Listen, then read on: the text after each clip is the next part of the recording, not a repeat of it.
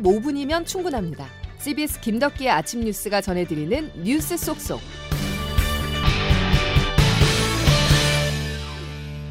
여러분 안녕하십니까. 2월 6일 김덕기 아침 뉴스입니다. 안타까운 사고 소식으로 시작하겠습니다. 지난 토요일 밤 전라남도 신안 앞바다에서 선원 12명이 탄 어선이 전복됐습니다. 다행히 3명을 구조했지만 9명은 찾지 못해 수색 작업은 밤새 이어졌는데요. 조금 전에 들어온 소식을 보면 실종자 1명이 숨진 채 발견됐습니다. 전남 연결해보겠습니다. CBS 광주방송 박성은 기자입니다. 네, 지난 4일 밤 11시 20분쯤 침수 사고로 전복된 청보호의 실종자 9명 중 1명이 배 안에서 숨진 채 발견됐습니다. 구조당국은 오늘 오전 3시 20분쯤 청보호 내부 선실을 수중 수색하는 과정에서 선실 내 침실 부근에서 실종 선원 1명을 발견했다고 밝혔습니다. 해경은 실종자의 시신을 수습해 경비 함정으로 육지로 이송한 뒤 신원을 확인할 예정입니다. 해경 관계자입니다. 3시 22분경에 침실 입구의 우연쪽 이불, 그물, 로프 등 사이에 사람으로 추정되는 물체를 발견해가지고 구조대 2명이 입수해가지고 실종자를 인양을 한 상황입니다. 한편 실종자 가족들은 애가 타는 심정으로 가족의 발견 소식이 들려오기만을 기다리고 있는데요. 해경은 청보호 내부는 각종 어구와 그물이 얽혀있고 이중 격벽 구조로 인해 들어가기 어려운 상태라고 설명했습니다. 조타실과 화장실에 대한 수중수색은 일부 진행됐지만 실종자가 있을 것으로 추정되는 기관실에는 아직 접근하지 못한 것으로 알려졌습니다. 선박 인양을 위한 크레인은 어제 오후 2시쯤 신안군 암태도를 출발해 어젯밤 오후 8시 30분쯤 사고 현장에 도착했습니다. 해경은 현장 상황을 고려해 오늘 중으로 청보호를 인양할 예정입니다. 지금까지 광주에서 전해드렸습니다. 이상한 점이 있습니다. 건조된 지 1년도 안 된 배가 잔잔한 바다에서 갑자기 전복됐고 출발 때부터 배는 이미 기울어 있었다고 생존자는 전했는데요. 사고 원인과 관련해서 조근호 기자가 보도합니다. 구조된 청보호 선원들은 평소에도 침수가 반복됐고 이번 출항 때는 배가 기우는 현상이 있었다고 증언했습니다. 한 선원은 평소에도 배 오른쪽 엔진이 좋지 않았고 기관실에 물이 종종 샜다고 진술했습니다. 특히 사고 당일 출항 때도 물이 새긴 했지만 양이 많지 않아 그냥 운항했다는 진술이 나왔습니다. 구조된 또 다른 청보호 선원은 출발했을 때부터 배가 좌측으로 기우는 이상이 있었다고 밝혔습니다. 출항했을 때부터 배가 약간 늙었어요. 출항을 강행한 뒤 3시간이 지나 베트남 선원이 물이 샌다고 알렸으나 이때는 기관실 절반 정도가 이미 물에 잠겨 손 쓸 수 없는 상황이었습니다. 김해철 목포해양경찰서장입니다. 저희들이 확인한 바에 의하면 현재까지 기관실에 물이 찼다. 청보호는 지난해 3월 건조돼 4월 인천시에 어선으로 등록되는 등 건조한 지 1년이 지나지 않은 배로 파악됐습니다. 때문에 현행 법에 따른 중간검사나 정기검사 대상은 아직 아니었습니다. 재질은 섬유 강화 플라스틱으로 비용이 비교적 저렴해 어선 건조 등에 자주 활용되지만 외부 충격과 화재 등에 약한 것으로 알려져 있습니다. CBS 뉴스 조근호입니다. 윤핵관의 지휘자는 장제원 의원으로 보고 있습니다. 그 사람들한테는 대통령의 어떤 안위는 안중에도 없고 자기들의 다음 공천이 중요합니다. 윤핵관 하는 부분은 누가 썼습니까? 이재명 후보가 썼나요? 누가 썼나요? 당시 대통령 선거 때 그런 걸 썼는데 당원들끼리 그런 표현을 하는 것은 저는 옳지 않다고 봅니다. 윤안연대가 없었으면 어떻게 지난번 대선 때 그렇게 후보 단일화가 됐겠습니까? 후보 단일화가 윤안연대 아니었습니까? 안윤연대라는 표현을 누가 썼습니까? 그건 정말 잘못된 표현입니다. 대통령과 후보가 어떻게 동敵이라고 지금 이야기를 하는 겁니까? 대통령실에서 여기에 관여하는 것 자체가 굉장히 바람직하지 않습니다. 실력대로 그리고 정책 승부를 하자. 자, 유튜브 채널 팬앤마이크TV에 나선 안철수 의원과 이진복 대통령실 정무수석의 말 차례로 함께하셨습니다. 화합과 단결을 도모하는 축제의 장이 될 거란 국민의힘 정진석 비대위원장의 말이 흔들리는 모습이죠. 윤석열 대통령이 직접 나서서 윤핵관을 운운하는 사람은 적이라고 말을 했습니다.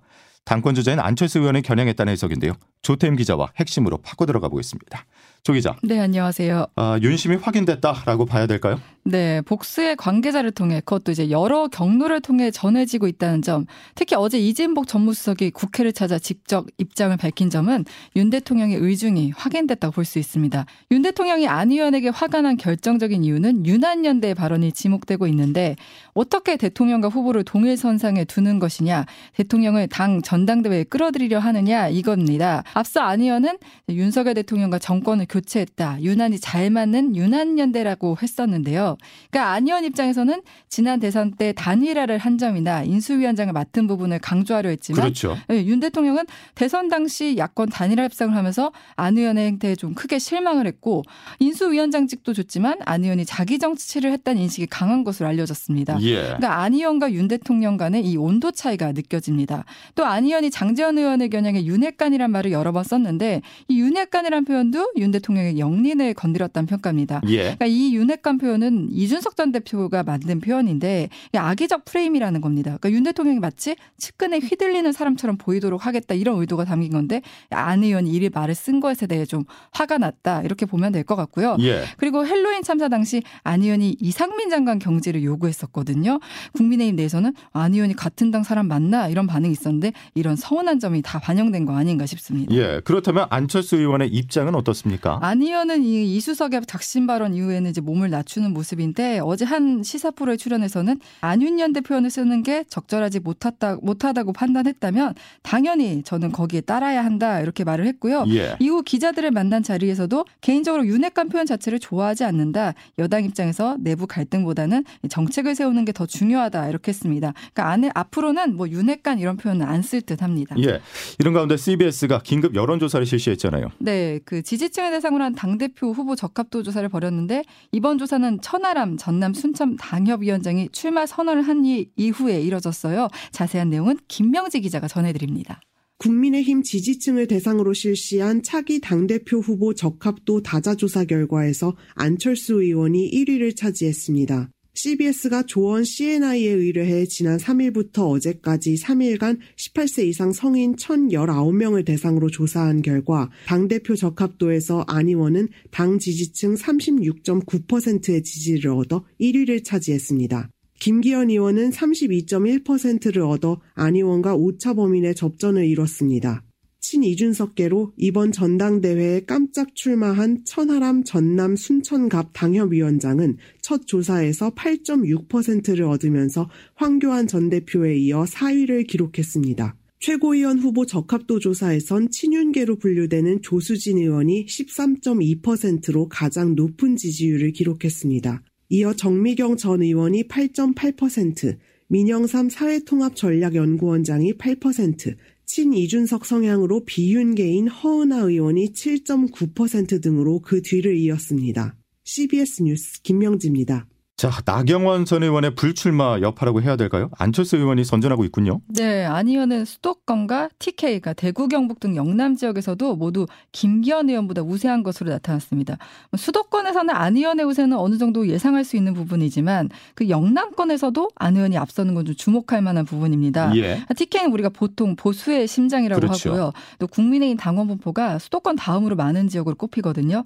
그만큼 이 지역의 영향력이 막강한데 안 의원은 어떻게 보면 정통 보수주의자라고 하기 어려운데 지지를 받고 있다는 건 분위기가 안 의원 쪽으로 기울었다고도 볼 수 있습니다. 예. 그리고 이제 친 이준석계로 꼽히는 천하람 의원이 출마 선언과 동시에 4위를 차지하며 깜짝 등장했잖아요. 국민의힘은 예비 경선을 통해 당대표 후보자 4명을 최종 본경선에 올리는데 천 위원장이 4명 안에 든다면 막판 선거를 흔들 변수가 될 수 있습니다. 예, 여기까지 정리하겠습니다. 조태임 기자였습니다. 본인의 총칼 대신에 검사들의 영장이 국민을 위협하고 있습니다. 이재명을 짓밟아도 민생을 짓밟지는 마십시오. 국민을 아프게 하지 마십시오. 자, 지난 주말 더불어민주당이 당 주도로 윤석열 정부 출범 후 첫 대규모 장외 집회를 열었습니다. 당 내에선 현재 장외 집회를 상시화해 정권 규탄 수위를 올려야 한다는 주장과 거대 야당이 국정에 발목을 잡는 모습을 비춰질 우려가 있다는 의견이 팽팽히 맞서고 있는데요. 오늘도 어려운 선택을 내려야 됩니다. 의견이 갈리고 있는 이상민 행정안전부 장관 탄핵소추안 당론 발의 여부를 최종 결정할 전망입니다. 정석호 기자입니다.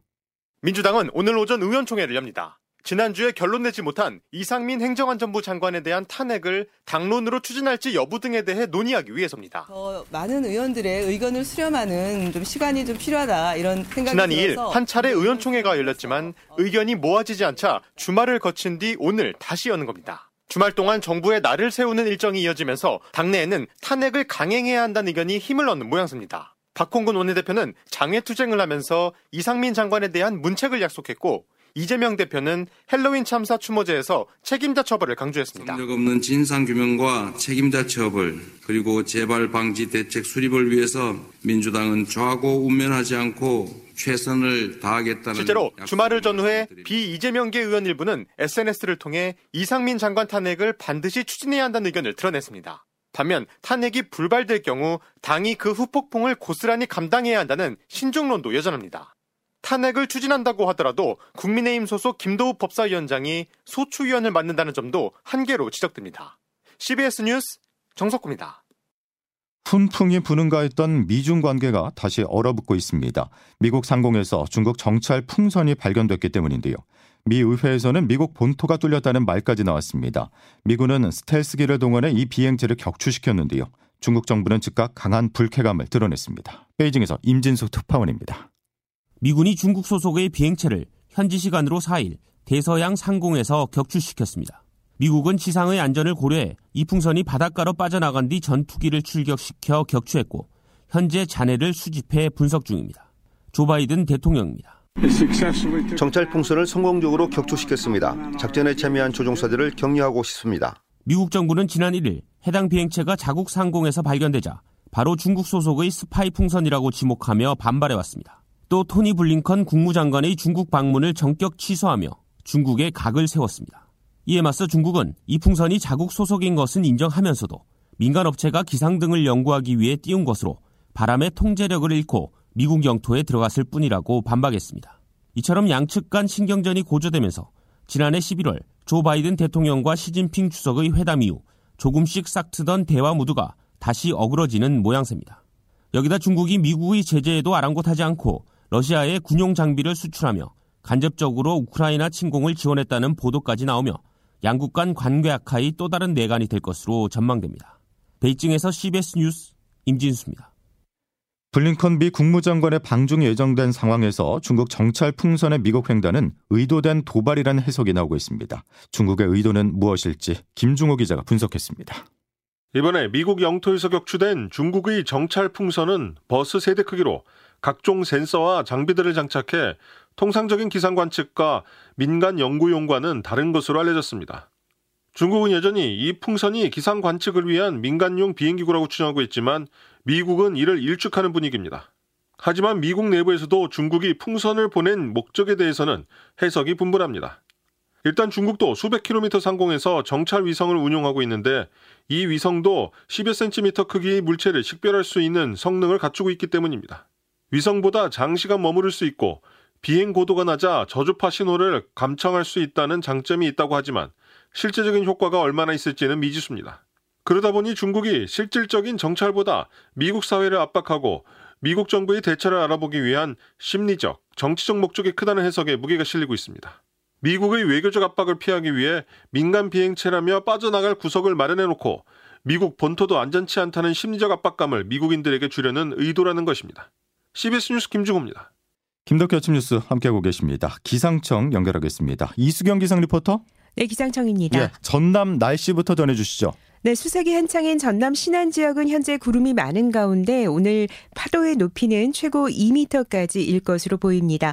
한편 추위가 풀리면서 미세먼지가 말썽인데요. 오늘 대부분 지역의 먼지 농도가 높아지면서 공기질이 나쁨 수준을 보이겠습니다. 특히 수도권과 세종 지역은 매우 나쁨 수준까지 농도가 오르면서 이 지역은 미세먼지 저감 조치가 발효 중인 상태입니다.